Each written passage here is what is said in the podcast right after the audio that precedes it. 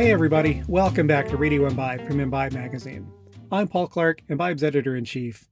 And almost two years ago, as we were wrapping up the difficult year of 2020, we were busy in putting together our annual Imbibe 75 list of the people and places influencing the drinks world. At that time, in the midst of pandemic shutdowns and economic fallout and a widespread cultural reckoning, we realized that the time just wasn't right to simply focus on cool new bars and coffee shops, that we needed to be a part of some of the conversations going on at the time and share some of the voices and perspectives that needed to be heard in the hospitality world. One of the people we featured in that 2021 Imbibe 75 was Chockie Tom. A bartender then living in New York City and in the process of moving to London, Chockie had been one of the organizers and hosts of what at the time was called Doom Tiki, a series of pop up events that addressed issues related to indigenous communities and colonization through a style of drinks and presentation drawn from the world of tiki and inspired by the aesthetics of doom metal.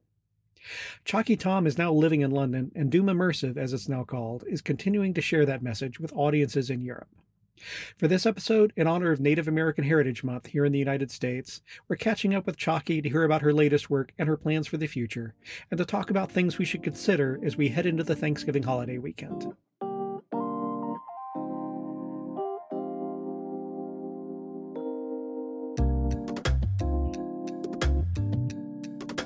Chockie, welcome to Radio Imbibe. Hi, it's great to be here. Thanks for having me on. And you know, I wanted to catch up with you because last year in 2021, we had you as part of our Imbibe 75 coverage, uh, due in part to the work that you had been doing with your Doom Tiki pop-up series before that. Right around the time when we talked back then, you were in the process of moving to London, where you've continued your work to share the stories and insight uh, into Indigenous roles in hospitality. Tell us what you've been doing on this front in Europe this past year or so, and, and how is it being received? Well, um, the first thing that we did is we started 2022 with a name change. We decided to take the tiki part out, but that was um, how our pop up concept was built. We knew that using the word tiki would get people there, but changing it would be the best way to lead by example. So we changed it to Doommersive because it's a doom metal immersive and subversive experience. And um, I relaunched it last year when Trailer Happiness, the um, rum bar in West London that I was doing social media for. My husband's worked for off and on, and my friend Sly Augustin owns um, Flooded. So I brought back um, my pop ups during that time. And since then, I've had three here. And then I've taken it on the road. I did uh, one in New York for my birthday in 2022. And I took over the Green Zone in Washington, D.C., which is um, one of my favorite bars in the whole world. I totally recommend it part of the reason we wanted to do that is because it's a Middle Eastern cocktail concept. And um, that's another culture that's not really associated with drinking or cocktails, but has like food and drink contributions internationally. So it made sense for us to team up together, and that went really well. And since then, I've just been um, doing as much advocacy work as I can. I put together the first Indigenous led panel in Tales history. I've gotten some recognition from a couple other publications. So for me, the most important thing has been um, building community and doing what I can in Europe. I was part of a um, movement to get the um, mascot changed for the Exeter Chiefs instead of using one of ours, they're using one of theirs. So, I mean, it's I've been getting as much momentum, but I also believe that if I want to do visible work for my community, doing it in like the European stage will get the attention that I want for my work back in the States because um, I kind of felt when I was living there was I was turning my wheels a lot, and that seems to be kind of the case. And you know, part of what you were doing with with Doom Tiki and then Doom Immersive, and have been doing since then, uh, inevitably deals with challenging some of these preconceived notions and long held biases uh, and mythologies relating to indigenous people and alcohol. What are some of the things you find yourself still encountering now in 2022, and how how do you address those when you run into those? I mean, I used to just kind of like the first time I came across it, it was with um, this Belgian made gin that I don't think exists anymore, and it was um, Apache Gin and at the time, I was working for Thomas Henry, who I still do work for. They're a great company, but um, working for a European tonic water brand, I didn't feel that at that point in my career I could speak up and say anything. So at this point, like um, I feel like I've done enough work and I've gotten enough recognition and I have enough community and people working on being good allies to kind of back me up on these things. So when I come across tequila brands that use like Spirit Animal or that tired tribes marketing um, tropes, I'm more than happy to like speak up and do things. I'm currently taking on um, a beer here that uses um, Ghost Dance for what they're called in Ghost Dance, um, being Walker River Paiute from where I'm from in Nevada. Like the Ghost Dance is ours, and that's completely inappropriate. So that's like the next thing I'm taking on. You know, people are always going to think that what I'm doing is too sensitive or too woke or annoying, but the more I do it, the uh, younger people in the industry from different communities, they reach out to me and tell me that like it inspires them to speak up and that people didn't know that you could do that and be in this industry, that you couldn't advocate for yourself. You know, there's always going to be some pushback, but the more of us that are talking together from different communities dealing with a lot of the same issues, the louder we'll be and the more people will have to listen. And some brands have reached out, pop ups, bars. So, like, you know, I'm beginning to see in real time change starting to happen. And, you know, I've continued my work with Tiki by the Sea and they've uh, changed kind of what they're doing. They've brought in more people like me, Sam Miller, Mo from Campari that works with all the rums. You know, she's leading classes on decolonization of rum. Sam Miller's confronting like the actual history of tiki, and I'm doing like cultural empowerment and like different ways to like look within what you have without taking. So you know, if we're able to connect with these like bartenders from all over, you know, there's going to be more change. And it's good to see that organizations like that are stepping forward. And you know, when I saw you last, it was this past summer at Tales of the Cocktail. Uh, you were moderating a session on Indigenous representation and visibility in hospitality.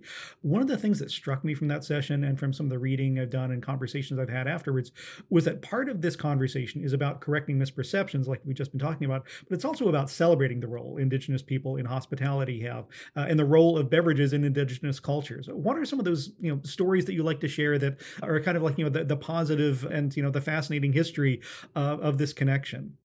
Well, one of the things that I always like to point out is unfortunately, every time I present a seminar, I always have to start out with fire mythology is a mythology.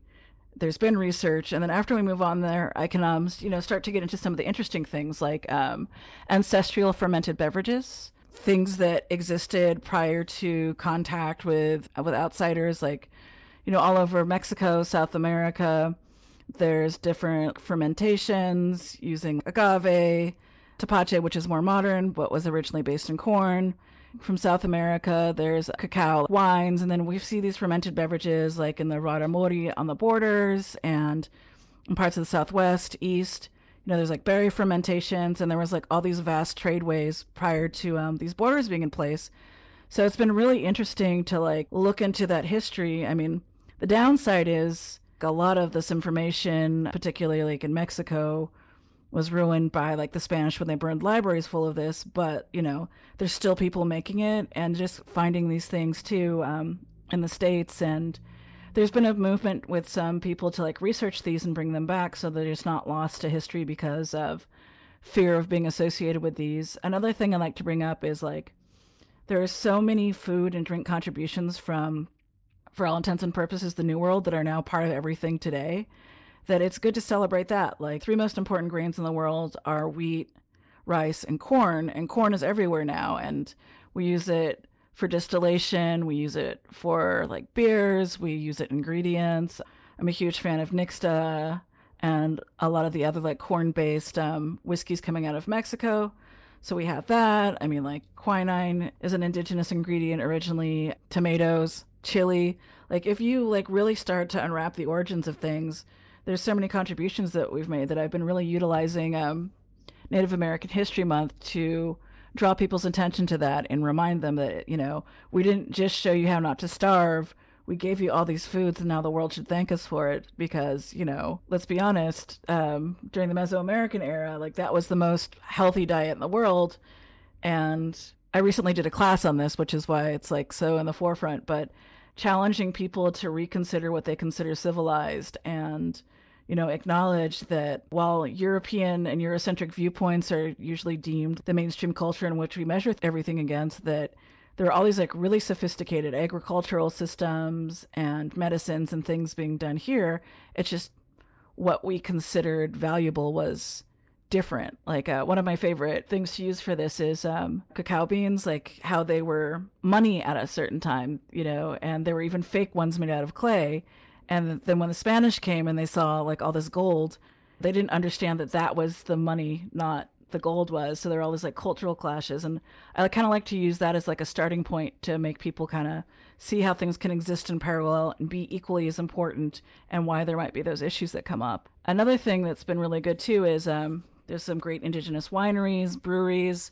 There's more um, distilleries opening. So every year, instead of people asking me for what a good Thanksgiving cocktail should be, people want to know brands and they want to support them, or they'd like cocktails and you know they want to do the research. And um, I've had a lot more people reach out as far as like foraging goes and asking like ways to connect with their local communities, what ethics are behind it, and things like that. So rather than people Columbusing um, materials and there being shortages of like sacred plants, you know, we can work together, we can be sustainable, we can work locally, and then that can have a global impact if everybody starts doing it. And you know, you mentioned indigenous owned brands, and, and I wanted to ask you about that because I thought that was really fascinating. Because when we're talking about hospitality, we're talking bars and restaurants, yes, but we're also talking about brands. Uh, and you mentioned earlier how brands market themselves and some of the things that they tie into. But more importantly, we talk about who owns them and what they represent. What are some of the indigenous brands you recommend or, or that you talk about people should look into? Well, um, there's a few really cool brands. Every year on my Instagram bio, I put together a list. Uh, I actually have to update it because I found out that the um, community, the Pomo community that um, my dad's mom is from, they have a winery in California that I can't wait to, ex- to explore. But I've worked with um, prior with um, Tara Gomez, who was behind Camins Two Dreams in Kitá Wines that um, her work is particularly interesting because the first winery that she put together was with her tribe, the Chumash, from um, Santa Ynez. And, you know, like I always like to bring up the history of wine being that in California it was started by like indigenous slavery through the Spanish missionaries. So it's pretty cool that a lot of these different communities are getting their land back with wineries on it and making wine and supporting the community. There's also Twisted Cedar. And for beers, of course, my favorite is uh, Bow and Arrow Brewing. It's owned by two women and it's based in Albuquerque. I know um, Happy Accidents are huge fans, and I was really lucky that Kate Gerwin was able to bring me a lot of uh, cans of it to try it for the first time when I was at Tales. There's Mad River Brewing, Skydance. There's Seven Clans Brewing, and then for spirits, there's Copper Crow, which is the first distillery that ever existed on indigenous lands. There's Heritage Distilling at Talking Cedar, and then um, Sonoma Distilling, where my friend um, that was on my first panel, works. So you know, there is a lot of there are like a few brands, and they're growing. And um, you know, right now, like especially during November, I like to encourage people. I'm like you don't just have to do like a corn dish that you researched. You can support one of these wines to pair with this corn di- dish that you've researched. You know, if it grows together, it can go together. So that should extend to your Thanksgiving table or thanks taking, as we like to call it. Yeah. Well, and you know, uh, th- that was my next question. It's November currently. It's Native American Heritage Month here in the United States. And shortly after this episode comes out, people are going to be celebrating Thanksgiving. What should we keep in mind as we head into this holiday to better understand and appreciate the immensity of the Indigenous role uh, in our history and culture? Uh, you, have touched upon a couple of things, but you know, uh, Thanksgiving is right in front of us. What should people keep in mind? Well, I think the first thing is to realize that for a lot of nations, it's a day of mourning particularly the Wampanoag, that um, were kind enough to help everybody out and had their land stolen recently and had to fight to get it back. Um, thanks, Trump. And Alcatraz, where the uh, occupation was, people gather. And it is as much of a day of mourning as it is a time to acknowledge ancestors and celebrate resiliency in the same way. And the whole mythology behind it is a lie. So, like, we could do with a harvest festival, I think. But we could take away like all the lies about how simple the Wampanoag were to help the pilgrims out and then how the pilgrims took their land when like if you spend the time to look up the origins of Thanksgiving, it's a pretty bloody holiday and it's it's not really something that should be celebrated. I think we can take away from the bad origins of it and turn it into something else, but I also like to encourage people to not just do land acknowledgments because that's been a recent trend where you acknowledge the people in the land that you're occupying, but to go two steps beyond. You know, um, it shouldn't just be Native American Heritage Month one month out of the year or one day for our Native Peoples Day or Indigenous Peoples Day, It depend, depending on where you're from and what you call it. You should use this to inspire you to like be better towards your indigenous communities around you 365 days a year. I also like to encourage people to look up traditional recipes, learn about the foods that are part of your Thanksgiving feast that are from almost like cranberries, turkey, corn. You know, legend has it that popcorn was introduced at the first Thanksgiving. Another thing I like to also encourage people to do is not concentrate November on this whole Thanksgiving, but to actually, again, celebrate all the indigenous contributions and people. And if you want to be a good ally, because a lot of times I get a lot of like weird messages and phone calls, like apologizing for people's ancestors, like that's weird. Don't do that to your friends. Instead of doing that, like find a good cause, find a local cause with your local community and you know, put the energy that you would towards that, towards actually helping out like modern people. You know, when we um, keep deferring back to the um, mythology behind Thanksgiving, it really sticks us in the past and, you know, it doesn't bring to light like the fact that we're fighting to keep the um, Indigenous Child Welfare Act going. So our families aren't separated if our children are put into the system. You know, find a real modern cause, look at us as modern people, and support us in that. And, you know, looking ahead to 2023, uh, we're about to start a new year soon. What can we expect to see from you? What, what kinds of projects do you have coming up that we should, you know, put on our calendar? Well, I have a couple cool things coming up. I will be back in the States, hopefully for Tales, definitely for BCB, and I'll be doing some stuff with Tiki by the Sea. I'm currently working with a um, tequila brand that's based in the UK that's expanding to the US market called Cascabel. And I've been doing some master classes for them on indigenous ingredients and kind of the concept of medicine behind a lot of it, which has been interesting. You know, they're going to be launching in the US, so I'll be helping with that in an advocacy role and doing some more classes and some more collaborations with um, other like indigenous Mexican bartenders and, and whatnot. And then the big thing that I have on my plate is I will, I've been calling it Project European Invasion because it tickles my fancy. But um, I'll be bringing three indigenous bartenders and some ingredients over. And we'll be taking over a Little Red Door in Paris and the Seed Library in London. And it'll be the first time in history that this has ever been done. And I wanted to uh, partner with bars in Europe that have similar philosophies behind a lot of the work that I'm doing and the people that I'm involving and that you know will also benefit from doing this collaborative project together i really have to like thank alex francis from little red door for like being really supportive and helping me get this developed and um, again if we do this in the in europe maybe a bar in america will think that it's important enough to include us in projects like this going forward or consider that something like this can be done rather than just being like, oh, well, that bartender is like half indigenous. Does that count? I think if we can showcase what we can do with our ingredients and our people, it can only make the industry better. And um, I've been working on a book for the last couple years, but this year I'm hoping to finally finish it. I um, it involves recipes from modern indigenous bartenders and a look back at like fermented beverages and sort of just kind of like an exploration of ingredients and also I want to make sure that I include a lot of non-alcoholic options because we do have a history that's traumatic that we're navigating forward and I think it's also important if people choose through historical reasons or cultural or personal reasons that we um, make more space for people that would not necessarily feel welcome in a hospitality environment to be welcome by creating these kinds of programs. And I'll say it again Owamni is one of the most important bar programs in America, and that's the Sioux Chef's restaurant, uh, Sean Sherman in um, Minneapolis. It's completely indigenous, seasonal, locally sourced, and non alcoholic, and I think that should set the standard for what indigenous cocktails can look like in the United States. Well, Chockie, it is always such a pleasure to talk to you, and thank you for sharing all of this with us. And we look forward to what you're getting up to in 2023.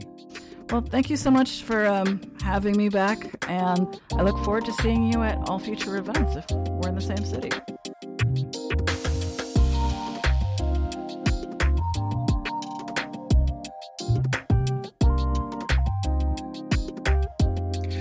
You can find Chockie Tom on Instagram at Chalktales. We've got a link to that page and to her Linktree page in this episode's notes and on our website at imbibemagazine.com. We've got plenty more stories and recipes for you at that website, and be sure to subscribe to Radio Imbibe on your favorite podcast app to keep up with future episodes. We've got your social media needs covered on Instagram, Facebook, Pinterest, and Twitter, and if you're not already a subscriber to the print and or digital issues of Imbibe, then let's change that. Just follow the link in this episode's notes, and we'll be happy to help you out. I'm Paul Clark. This is Radio Imbibe. Catch you next time.